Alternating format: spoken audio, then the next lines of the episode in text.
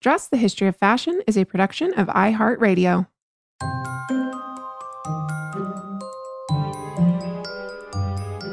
Over 7 billion people in the world, we all have one thing in common. Every day, we all get dressed. Welcome to Dressed, the History of Fashion, a podcast that explores the who, what, when of why we wear. We are fashion historians and your hosts, April Callahan and Cassidy Zachary. So, Dress listener Sabrina wrote to us recently to say, I was wondering if you could do a podcast about the history of fashion in protest. Just in the past week, I've learned so much about how people dress for safety and anonymity in protests, but I've also seen videos like this where people deliberately stand out to send a message with their clothing. And she sent us a video of a very dapper black gentleman dressed in a burgundy blazer, shirt and tie, and what appeared to be black and white striped pants. And I've actually seen more images of him online. He was one of several hundred men who recently answered stylist Gabriel Garmon's social media call to join him in a Harlem march in honor of George Floyd. And Garmon invited participants to wear, quote unquote, your best to show respect for George Floyd. And this was in the days leading up to his funeral. And he recently told Vogue, he told the journalist um, Chioma Nnadi at Vogue that, quote, we wanted to honor him and our other lost brothers and sisters in a way that felt appropriate. And actually, one of the participants at this march in Harlem was a man by the name of Elias Hightown. He's a fashion consultant. And he also was interviewed by Vogue. And he said, I almost wore vans with my suit, but I knew I could not do this by halves. This was really about changing the narrative and showing the power of dress. And as we all know, dress is powerful. We have built this entire podcast around this message that right. clothing is imbued, right, with meaning beyond mere aesthetics. And if you really think about it, clothing is at once one of the most personal and intimate things a person can own.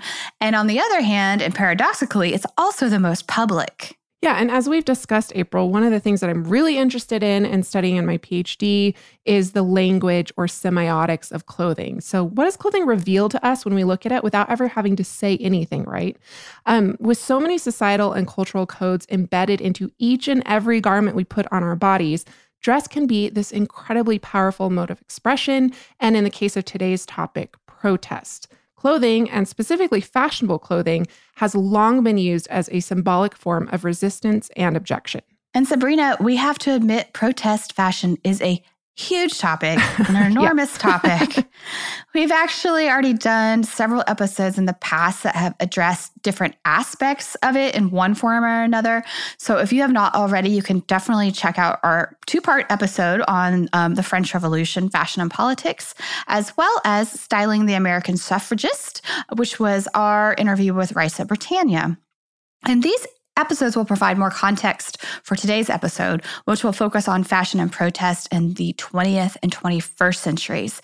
And I have to say again, because today's episode is a mini-sode, um, and therefore, by its very nature, briefer than normal. We really invite you to dig more into these topics yourselves, expand upon our research, um, perhaps even consider requesting a full length episode on any of these topics that we're going to mention briefly today, but a full length episode for the future. Yeah, and I believe actually that Sabrina's question specifically was in relation to what people have worn to and in protests. And by that, I'm assuming she means mass protests like we are seeing around the world today. And that Vogue article that we started with about the stylist marchers is worth returning to and quoting at length because of not only the visual imagery that this description invokes, and of course, this is accompanied by many many photographs and you can you can look at that in the link that we'll provide in our show notes but so it, it provides this visual imagery but it also provides this historical imagery right so things that ha- that find reference in history so here it goes with Black Lives Matter shirts peeking out from their three piece suits and fists raised in the air, the demonstrators who poured down Adam Clayton Powell Jr. Boulevard towards Central Park were a sight to behold. Some came dressed in the sober black suit reminiscent of civil rights activists of the 1960s. Others were decked out in vibrant Ankara prints, and Ankara is that those vibrant Dutch wax cotton prints. And the kind of modern bespoke tailoring you might find at local menswear boutiques such as Harlem Haberdashery. Red berets jostled with jaunty straw fedora hats, sleek black do rags and white kufi caps. Pocket squares were festooned with flowers, lapels studded with black power pins, At one point along the route, a young black boy of about nine or 10 was seen getting a tutorial on how to knot a tie from an older black gentleman in a dapper gray suit. It might be 2020, but the clothing of these marchers reflects an amalgamation of styles worn historically by Black men and women to protest. For example, the suit, well, it's quite innocuous today, you know, it's, it's, it's a given in menswear. It was an incredibly powerful form of protest specifically for Black men historically. If you think about it, the pantsuit is arguably one of the most gendered garments in European and American history. And how many of us have considered that it also used to be one of the most racialized? So, from past episodes, some of you may remember that King Charles II of England is largely credited with kind of inventing or are, pulling the men's three piece suit um, into European fashion in the 17th century. And this would, of course, develop and evolve into what we recognize as the modern suit by the 19th century. And it has changed surprisingly little since then, right? However, these suits were made at the time to be worn by white men in white European societies by and large. Right. But what happens when that European male suit is worn in a colonialist setting? And what happens when it is adopted by non white men? So, in our recent two part episode, Dr. Monica L. Miller talks about how Black men adopted the Euro American clothing of their white peers, but also how they subverted the racialized overtone of that clothing to make it their own, to be a reflection of their own autonomy and who they are, of their sophistication in light of oppression. So we had influential luminaries like W.E. Du Bois, who really understood and harnessed the power of fashionable clothing, what it meant to project a new image of African American people in contrast to the racist portraiture, depictions, descriptions that dominated late 19th and early 20th century media. And Monica talks about this too, but she's referring to, you know, how blackface was literally created to demean newly freed black men and women in the post-Civil War era. Which leads us to fashion as it was used in the silent protest parade, which took place on July 28, 1917, in New York City. And we're not going to go into too much detail here because we, we did discuss this in Monica's most recent episodes. But for those of you who need a reminder, the silent protest parade was a parade organized by the NAACP, and other leaders of the African American community in response to heightened violence against the Black community that resulted in numerous deaths. Thousands of Black men, women, and children walked in this protest, um, protesting recent lynchings and race riots. While their silence, because they were silent, they were they were not speaking, um, and by extension, their clothing simultaneously countered this, you know, rampant stereotyping that labeled Black people at that time as loud, uncontrollable, and quote uncivilized. So in this protest, we see darkly clad men and boys in suits and women and girls in white dresses, very fashionable in their attire. And, and this uniformity in their clothing, because they had all decided to dress this way in advance, made this really powerful statement without ever having to say a word. Right. And then you fast forward almost 50 years and look at the many marches associated with the civil rights movement, right, of the 1960s. And if you look at the many images of Martin Luther King and as supporters, the men are almost all wearing suits. They are the epitome of fashionable dress of the time, and the men and women alike. You know, the women are wearing fashionable clothing. Um, and like their white counterparts, fashion was a means by which Black men and women asserted their conformity to societal codes that dictated certain forms of dress as being respectable and appropriate to one's gender, right? But unlike their white counterparts, they were also using it to assert that respectability in the face of widespread oppression and systemic racism that deemed them not worthy of equal treatment in society. So by the 1960s, 100 years after the end of slavery, those systemically racist practices are still very much in place. And let's be honest, um, not all suits are treated equally because while the modern suit in its tailored form might have come to represent European and then American standards in male attire, the infamous zoot suit, as worn by predominantly African and Mexican American men, and even some women, very dapper women, became the subject of scrutiny and violence during World War II in America. Uh, the zoot suit was made famous by jazz musicians such as Cab Calloway, and it really stood out in the way that the silhouette and the form of it enveloped the body. The, the pants were very baggy. The jacket was much longer than like traditional quote unquote fashion at that time. And and this was a sartorial form of self-expression for many Mexican American youth in California during the 1940s. And it became the center of what is now called the Zoot Suit riots of 1943. And um, these riots basically stemmed out of the fact that white men targeted Hispanic zoot suit wearers and beat them and even sometimes stripped them of their zoot suits in the streets. And and so many of you have asked for an episode on this. Yes. So we we will get to it. It is on our list. Um, you know, and the, the excuse at the time for this violence was that they were flaunting the extravagance in the face of wartime clothing restrictions, um, particularly related to how much fabric should be used in a garment to conserve resources. But but let's let's not make a mistake here about that. What this was really about is these were racially driven attacks, basically seeking out to put Mexican American men in their place.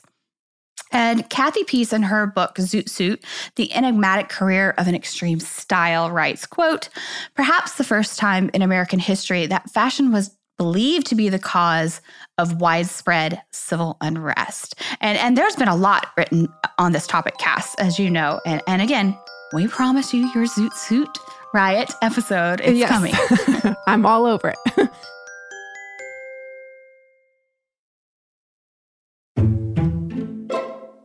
know, the 1960s, so fast forwarding back to the 60s, um, this is a time when a lot of those systemically racist institutions that people have been battling and protesting, um, you know, and, and that we previously discussed, these institutions come toppling down, or so we thought. We're in 2020 and we're fighting them. We're going to get to that in a minute. The 1960s was an era that witnessed the end of segregation and the beginning of the end of what would very quickly become outdated modes of dressing. So in Dar es Salaam, Tanzania, um, women wearing miniskirts were themselves the targets of arrests by police and mass protests by men into the 1970s. Andrew Ivaska has this fantastic book called Cultured States Youth, Gender, and Modern Style in 1960s Dar es Salaam. And he writes about the quote unquote ban the mini protests that erupted around the country in the early 1970s. Now, this not probably does not surprise our listeners because, as we know, the woman's body and the clothing she puts on that body has long been the site of policing by men. A skirt is never just a skirt, especially if it's a mini. Writes Ivaska, quote, in the late 1960s and early 1970s, the Tanzanian state launched a series of high profile campaigns targeting symbols of Western culture and influence, of which fashion reigned supreme, banning miniskirts, soul music, wigs, cosmetics, trousers, ranging from the drain pipe to the bell bottom, the so called Afro hairstyles and beauty contests, all in the name of national culture.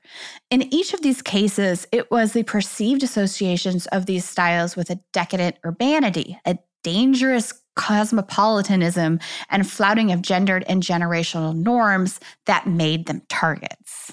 Yeah, so the miniskirt really became this emblem, this marker, um, this focal point, right, of so- societal anxieties surrounding women's increasing autonomy. Women were leaving their rural villages to join the workforce in the city, for instance. They were choosing not to get married. They were on birth control. They were in control of their sexuality. So we see a lot of these same issues married and mirrored around the world, actually. Mm-hmm. And I keep saying I'll be doing an episode on arresting fashion April, and I need to because this is a really, really interesting case study. There are actually laws in Tanzania against quote unquote indecent dressing. And like I said, numerous women were arrested for wearing their hair a certain way, for wearing, you know, quote unquote Western um, styles of, of dress. So this is a really fascinating period. And there are so many admirable, brave young women standing up for themselves and their rights. It's really, really cool. Yeah, fashion was a really powerful tool of protest in the 1960s.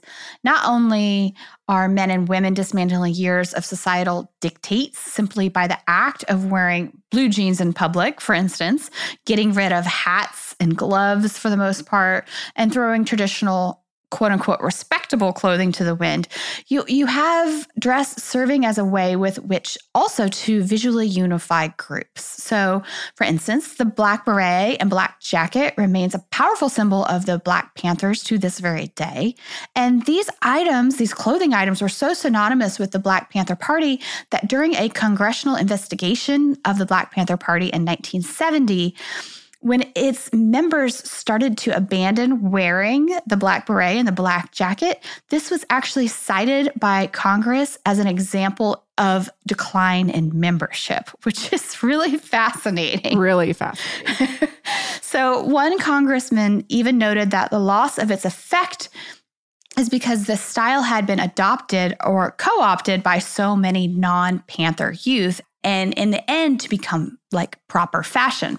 And, and for those of our listeners that might not know um, about the Black Panther Party, um, they were a socialist political organization um, active and formed during the civil rights movement to combat police brutality against the Black community.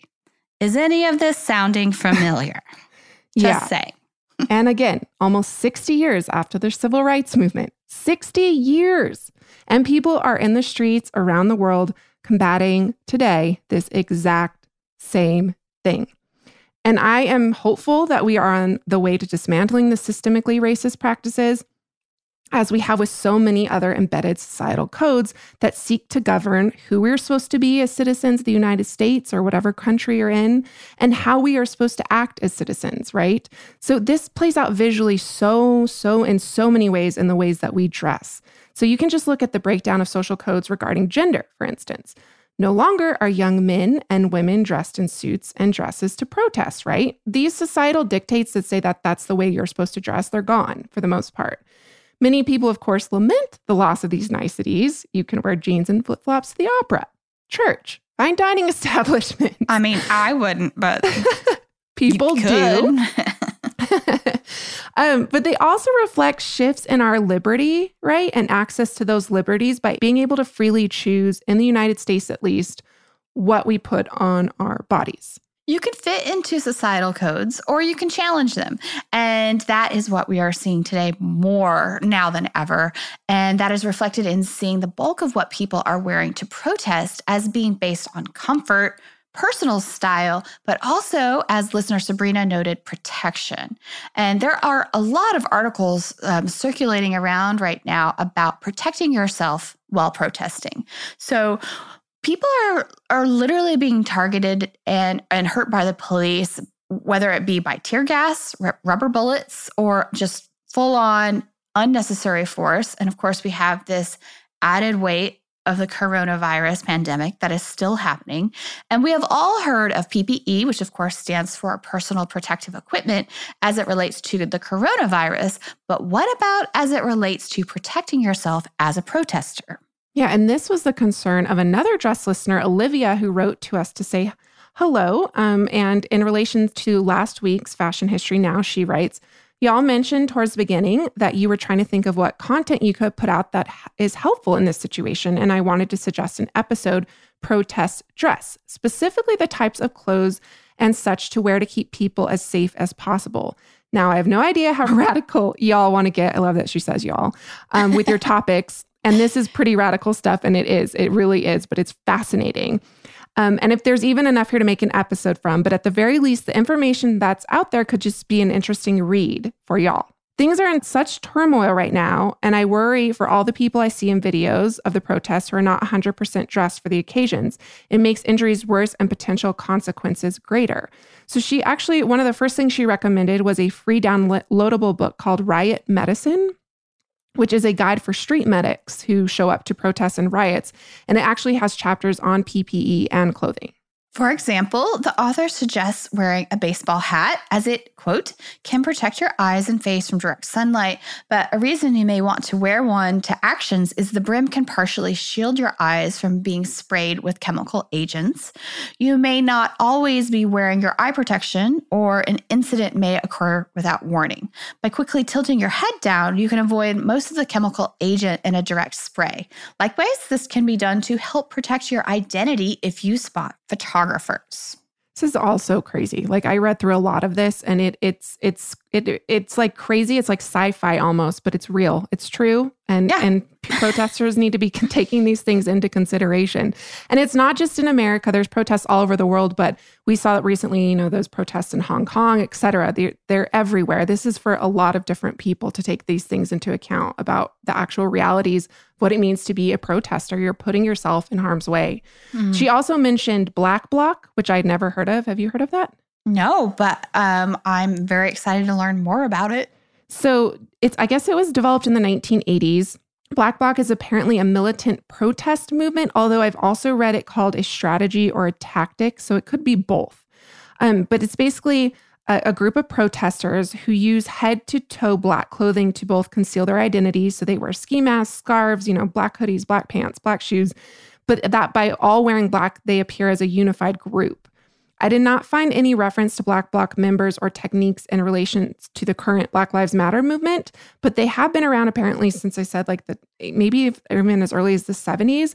And then, of course, into the 20th century in response to the Trump administration. You've seen them at rallies and protests. Olivia also mentioned how the prominence of masks at these protests, because of course COVID 19 is hindering the successful use of facial recognition software, which of course we've all heard about, but how much of it, how many, how many of us know a ton about how it actually works? So this is something that that's really fascinating. Apparently, Amazon just banned the police department from using their software for the next year in response to the Black Lives Matter movement. Think about that. um, and the Business Insider just put out an article six days ago on clothing that can be worn to trick facial recognition software. And according to this article, more than half of all Americans' faces are now already logged into police databases. Right. So, but 50 50 April, you or my, my Yeah. face is already in a police database. I mean, that's Mhm. the reality of technology. And if it goes unchecked and it gets in the hands of the wrong people, I mean, it is, it's pretty scary to think about. So we all need to be aware of it um, and, and, and learn more about it. Um, the article reads, Facial recognition software uses artificial intelligence to detect faces or human figures in real time, but that software is fallible. Clothing can quote unquote dazzle that software with misleading shapes that stop it from knowing what it's looking at, stops the AI from, from being able to process it. Other designs confuse AI with images of decoy faces, preventing it from making the right identification. These designs are still niche, so they've and have mostly only appeared as art installations or academic products. But as facial recognition becomes more widespread, they may catch on as the next trend in functional fashion. And these are far out there. I just had to share a couple of examples. So there's kind of these LED light goggles that you turn on, and the infrared light like messes with the software. But there, my personal favorite um, was one Dutch design student created this projector that you apparently wear on your head, and it projects someone else's face on yours. Um, there's also a lot of makeup, different makeup techniques you can use. And one student even created a headscarf patterned with different human faces. Well, I for one would like to delve into this a little bit further as perhaps this this sort of design, I don't want to call it a trend, but impulse really um, um, develops further. Um, so this may not be the last time you hear about this on Dressed. I would love to do a really more in-depth um, um, something on a Fashion History Now um, episode on this. So stay tuned. Stay tuned. Um, and I think that perhaps does it for us today, dress listeners. Please consider some of these resources if you are heading out to protest this week or in the coming weeks next time you get dressed. We love hearing from you so much. So please write to us with your own fashion history mystery request. Uh, you can write to us at dressed at iheartmedia.com. You can also DM us on Instagram at dressed underscore podcast, which is, of course, our Twitter handle. And you can follow us on Facebook at dressed podcast without the underscore. Last but not least, thank you to our producers, Casey Pegram, Holly Fry, and everyone else at iHeartMedia that makes the show possible each week. We will catch you on Tuesday.